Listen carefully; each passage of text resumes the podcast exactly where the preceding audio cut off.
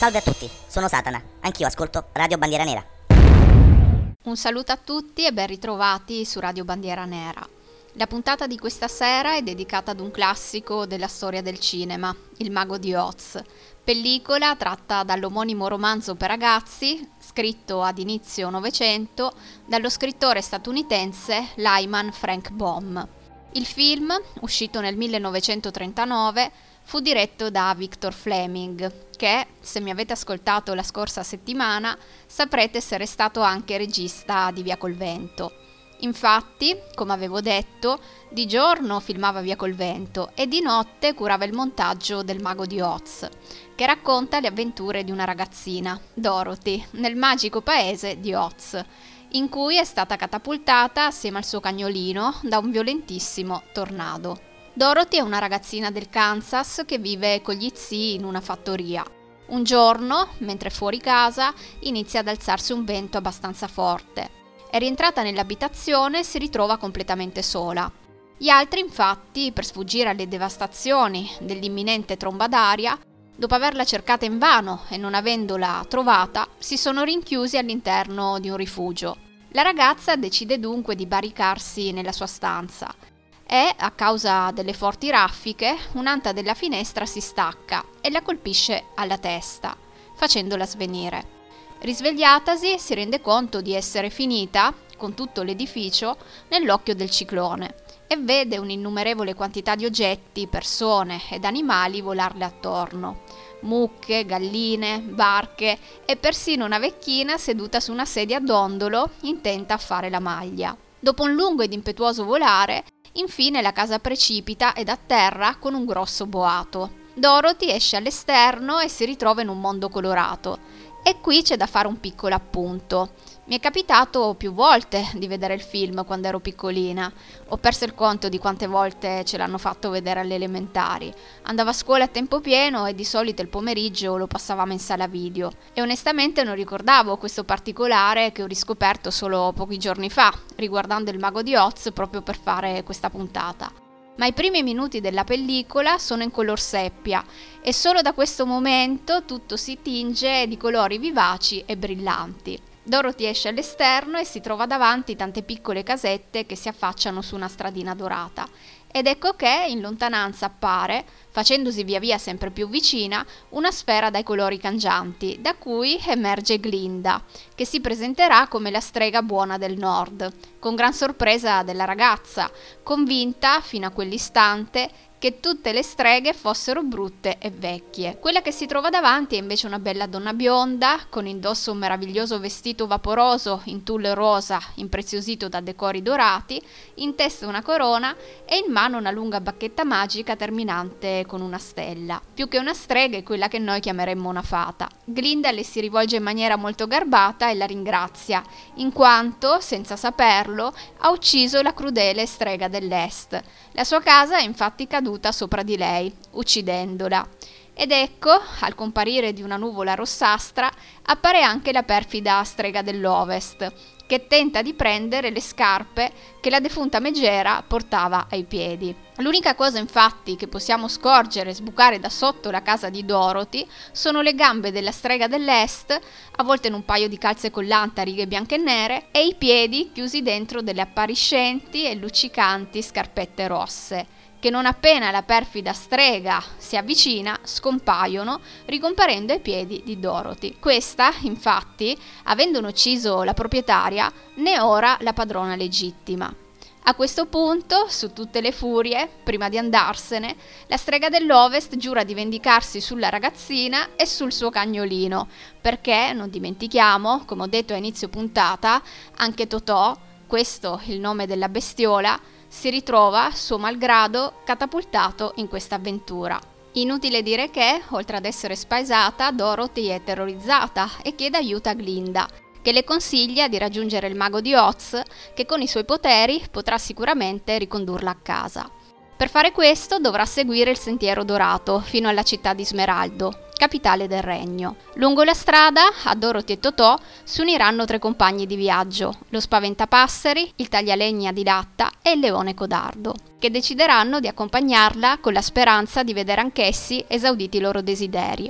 E andiamo a vedere quali e soprattutto a conoscere questi tre bizzarri personaggi. Cominciamo con lo spaventapasseri, nato ovviamente per spaventare gli uccelli che infestavano un campo. Dal libro apprendiamo che era stato realizzato così bene che le cornacchie, credendolo una persona vera, non provavano nemmeno ad avvicinarsi. Una di esse, però, la più esperta e navigata, riuscì a convincere le altre della reale natura di questo loro nemico e quindi, presesi di coraggio, finirono col devastare tutta la piantagione e allo spaventapasseri, disperato, la vecchia cornacchia finì col dire che sarebbe stato un uomo perfetto se solo avesse avuto un po' di cervello. Ed è proprio questo che chiederà al mago di Oz.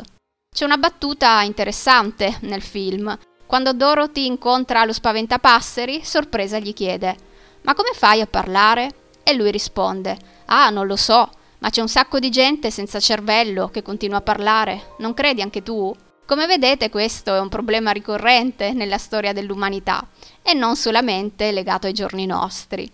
L'uomo di latta, invece, prima di ridursi in quello stato, era stato un bel ragazzo in carne ed ossa, figlio di un taglialegna che alla morte dei genitori decise di sposarsi con una ragazza che amava. Solo che questa accudiva una vecchia estremamente pigra, che, non volendo assolutamente perdere i servigi della fanciulla, aveva chiesto alla strega dell'Est, quella che verrà uccisa, schiacciata accidentalmente dalla casa di Dorothy, di mettere fuori combattimento lo spasimante della ragazza. E quindi questo, a causa di una maledizione, si ritrovò, per colpa della sua stessa ascia, inizialmente senza gambe e poi, via via, sprovvisto anche degli altri arti, ma grazie all'aiuto di un abile fabbro venne ricomposto e trasformato così in un uomo di latta. E un giorno, mentre si trovava nel bosco, colto da un improvviso temporale, finì immobilizzato e tutto arrugginito. E fu così che lo trovarono Dorothy e lo spaventapasseri che senza pensarci su nemmeno due volte decisero di aiutarlo e grazie ad un oliatore riuscirono a sbloccargli le articolazioni. Dopo aver loro raccontato la sua storia, l'uomo di latta, disperato perché aveva ormai perso l'amore della giovane di cui era stato innamorato, pensò bene di unirsi ai suoi salvatori e dirigersi verso la città di Smeraldo per chiedere al mago di Oz di donargli un cuore. Ed ecco che, durante il viaggio, all'allegra combriccola si aggiunge anche il leone codardo, che, spaventato da ogni minimo pericolo, aveva fino a quel momento condotto un'esistenza triste e solitaria. Ed il coraggio sarà ciò che chiederà alla fine di questa avventura. I quattro verranno infatti ricevuti, una alla volta e in giorni diversi, dal mago di Oz, che in cambio ordinerà loro di annientare la perfida strega dell'Ovest. Il resto della storia ai più è sicuramente noto e quindi non aggiungo altro, anche per non rovinare il finale a chi magari non ha mai visto il film e chissà, dopo questa puntata, volesse rimediare. Il produttore, decisamente meno ansioso e invadente di Selznick, chi ha ascoltato la puntata dedicata al film Via col vento sa sicuramente di cosa io stia parlando, ingaggiò per la realizzazione della pellicola una quindicina di sceneggiatori e rispetto al libro, come spesso capita, furono apportate diverse modifiche, tra cui il colore delle scarpette magiche, che da argentate divennero quelle che tutti noi conosciamo, di un bel rosso rubino. Per la parte di Dorothy era necessario trovare un'attrice giovane, ma con una certa esperienza in campo musicale e cinematografico. Requisito che sembrava incarnarsi alla perfezione nella figura di Shirley Temple, solo che questa era legata alla 20th Century Fox da un contratto in esclusiva e la MGM si vide costretta ad avviare delle trattative per poterla scritturare. Si pensò addirittura di prestare, diciamo così, sia Clark Gable che Jean Harlow alla compagnia rivale, ma la morte improvvisa di quest'ultima, per una malattia, fece svanire ogni tentativo di accordo e la scelta ricadde infine sull'allora sedicenne Judy Garland, che alle spalle aveva già una buona esperienza di cantante, attrice e ballerina. Iniziate le riprese, al produttore non restò altro che dichiarare non avrei potuto fare una scelta più azzeccata. Judy Garland è semplicemente straordinaria. E arriviamo a Ray Bolger, apprezzatissimo ballerino di Tip Tap, molto noto a Broadway, ma non propriamente conosciuto in ambito cinematografico, in quanto aveva preso parte a pochissime pellicole. Fu però adocchiato dal produttore, che, dopo aver visto le sue eccezionali doti di ballo, lo volle fortemente nel cast nella parte dell'uomo di latta. Bolger accettò, sebbene non fosse convinto di poter dare il meglio di sé in quel ruolo, e quindi, dopo qualche settimana, propose che gli venisse assegnato quello dello Spaventapasseri. In merito venne interpellato Buddy Ebsen,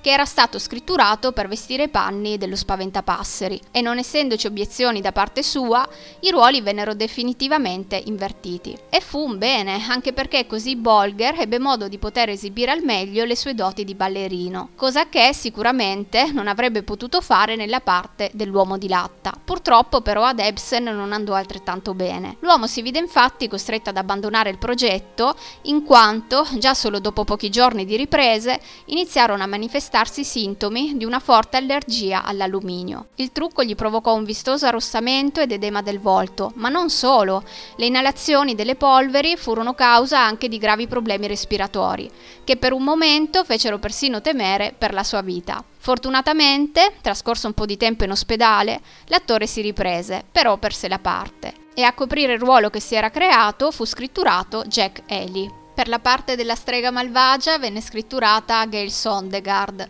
attrice affermata e già vincitrice di un premio Oscar, che accettò di calarsi nel personaggio più che volentieri, anche perché inizialmente si prevedeva che fosse sì perfido, ma anche dotato di grande fascino e bellezza, cavalcando un po' l'onda dello stile della strega di Biancaneve e i Sette Nani, per intenderci, film che era appena uscito nelle sale.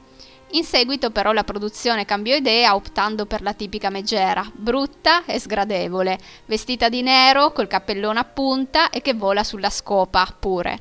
A questo punto la Sondegard decise di rinunciare, non tanto per una questione di vanità, ma quanto perché non voleva sottoporsi quotidianamente alla lunga ed estenuante fase di trucco. Per la parte venne dunque contattata Margaret Hamilton, che da subito si dimostrò felicissima di accettare il ruolo, perché era una grande ammiratrice del romanzo di Frank Baum. E qui faccio un piccolo appunto. La Hamilton aveva intrapreso la carriera di attrice quasi per caso. Per lei recitare era una sorta di hobby ed infatti la sua professione principale era quella di insegnante. Nonostante tutto ottenne comunque un discreto successo, recitò in parecchi film e onestamente credo che abbia interpretato la malvagia strega dell'Ovest in maniera magistrale, diventando uno dei cattivi più memorabili del grande schermo.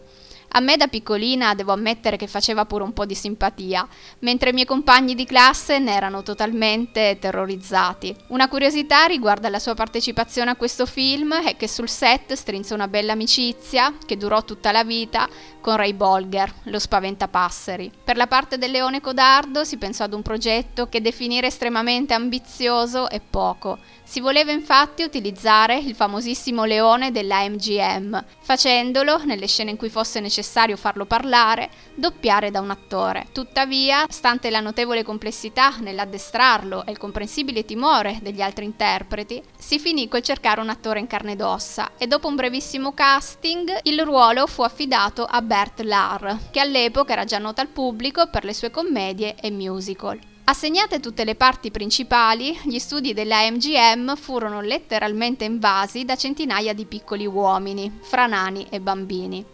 Si trattava delle comparse che avrebbero vestito i panni dei mastichini, Munchkin nella versione originale, ossia gli abitanti del regno di Oz. E qui mi permetto di aprire una piccola parentesi nerd. Esiste anche un gioco di carte, ideato ed edito da Steve Jackson, chiamato Munchkin. Se non lo conoscete, buttate un occhio perché è veramente carino e divertente. Comunque, Tornando a noi e al meraviglioso mondo del mago di Oz, sappiate che ogni mastichino indossava un costume diverso, non ce n'era uno solo che fosse uguale all'altro, e pertanto ci vollero quasi due mesi per confezionarli tutti.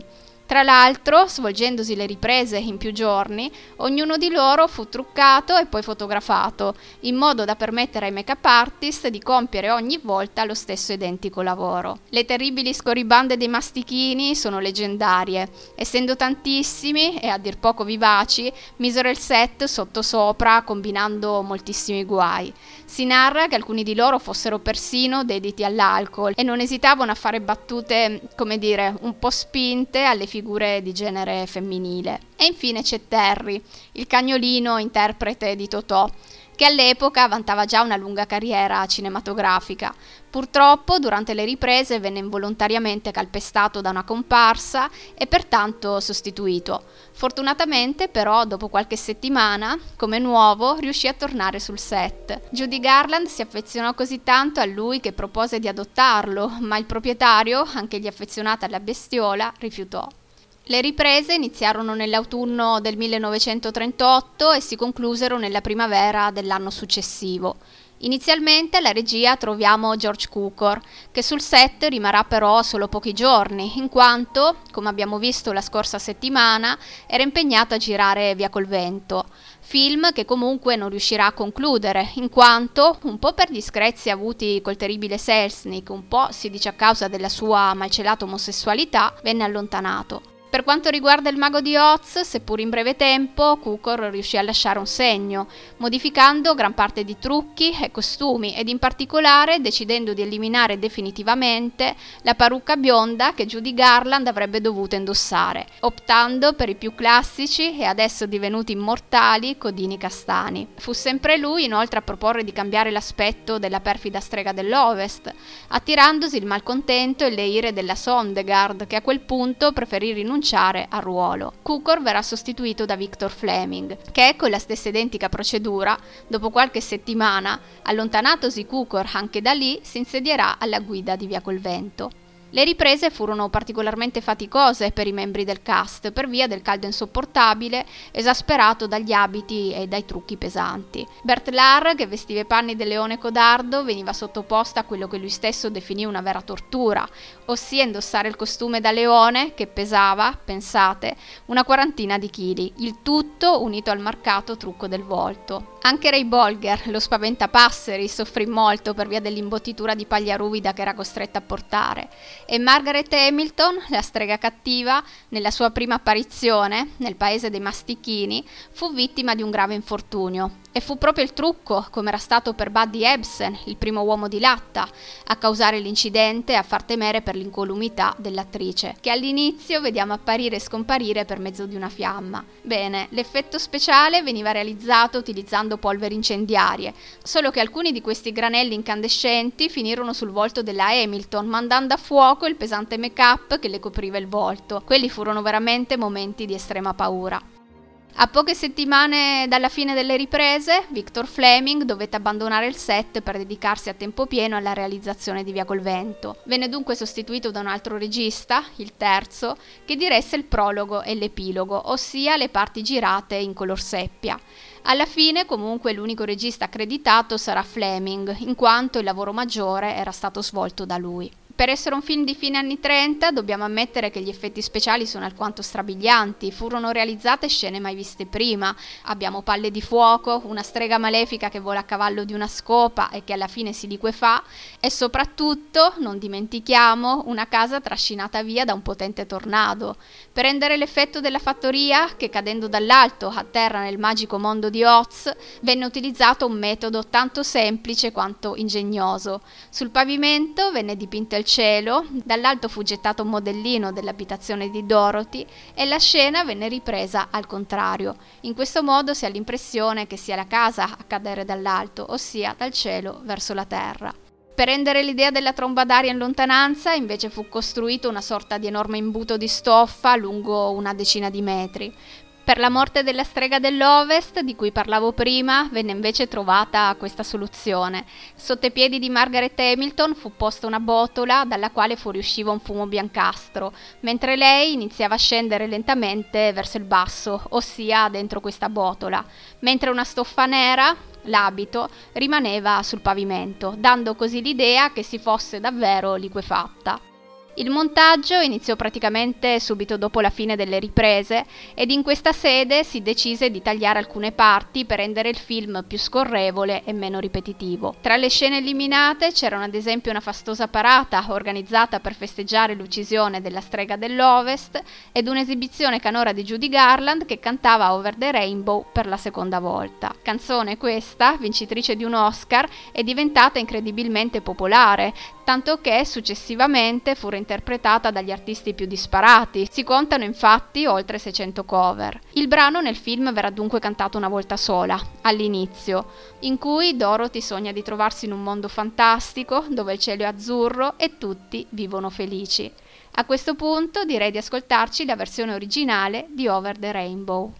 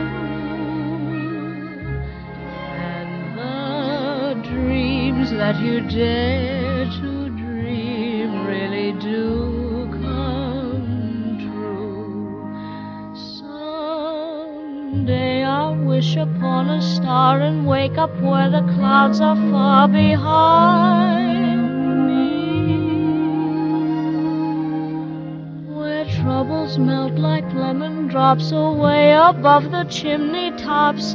That's where you'll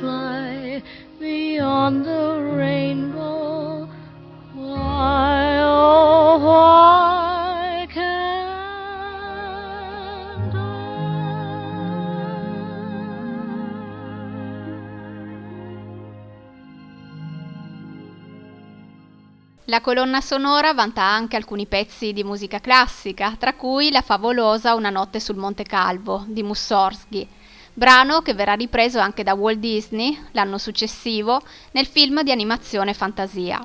Nel Mago di Oz lo troviamo nella scena in cui Dorothy, che era stata imprigionata nel castello della strega, viene liberata dai suoi amici. Il brano dura una quindicina di minuti e quindi tranquilli, non ve lo faccio ascoltare tutto, però un piccolo stralcio direi che ci sta.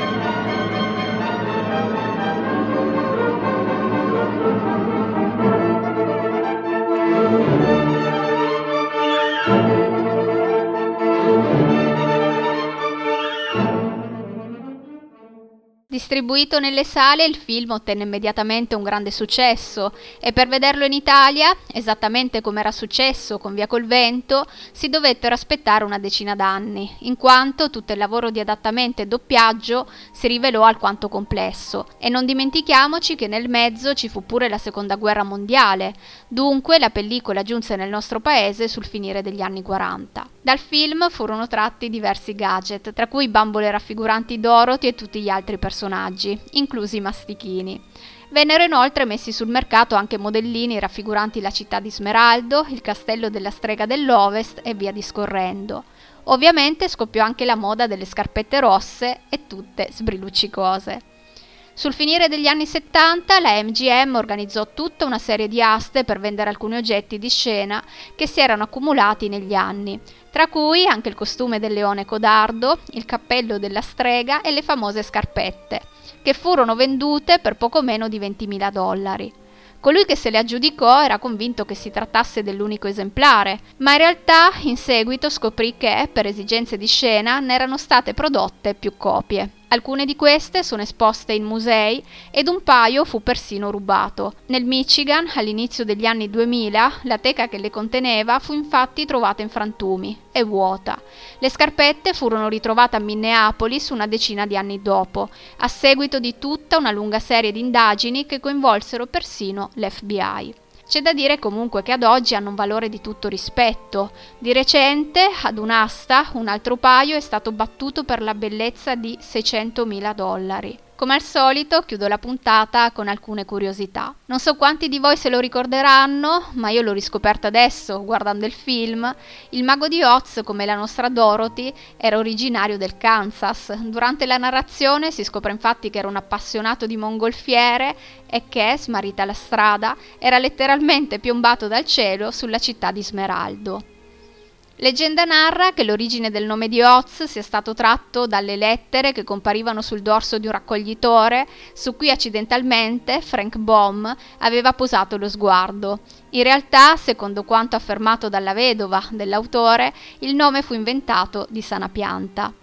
Terza curiosità, che a dir poco dell'incredibile, quando la MGM incominciò ad acquistare costumi per l'adattamento cinematografico del romanzo, al mago di Oz toccò un soprabito comprato in un negozio di seconda mano, al cui interno, nella fodera, fu trovata un'etichetta su cui c'era scritto proprietà di Frank Baum. In seguito la moglie dello scrittore confermò che quel soprabito era effettivamente appartenuto a suo marito e questa singolare coincidenza venne utilizzata, per non dire strombazzata, dalla MGM per pubblicizzare il film. L'ultima curiosità, un tantino macabra, riguarda una credenza secondo la quale uno dei nani scritturati per interpretare i mastichini si sia suicidato impiccandosi durante le riprese.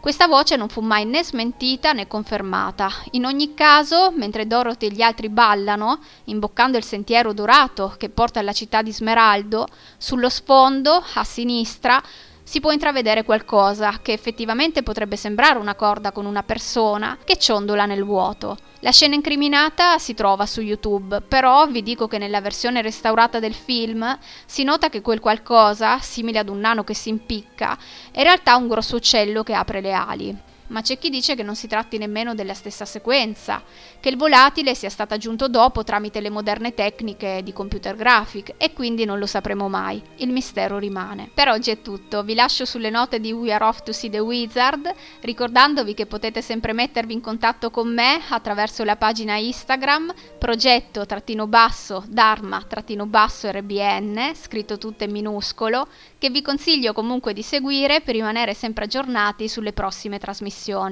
Mi raccomando, continuate ad ascoltare Radio Bandiera Nera, un bacione e a presto.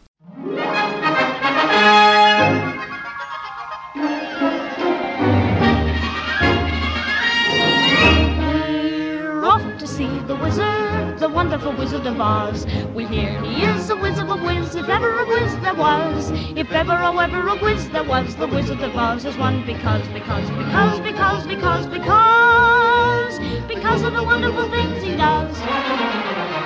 We're off to see the wizard, the wonderful wizard of Oz.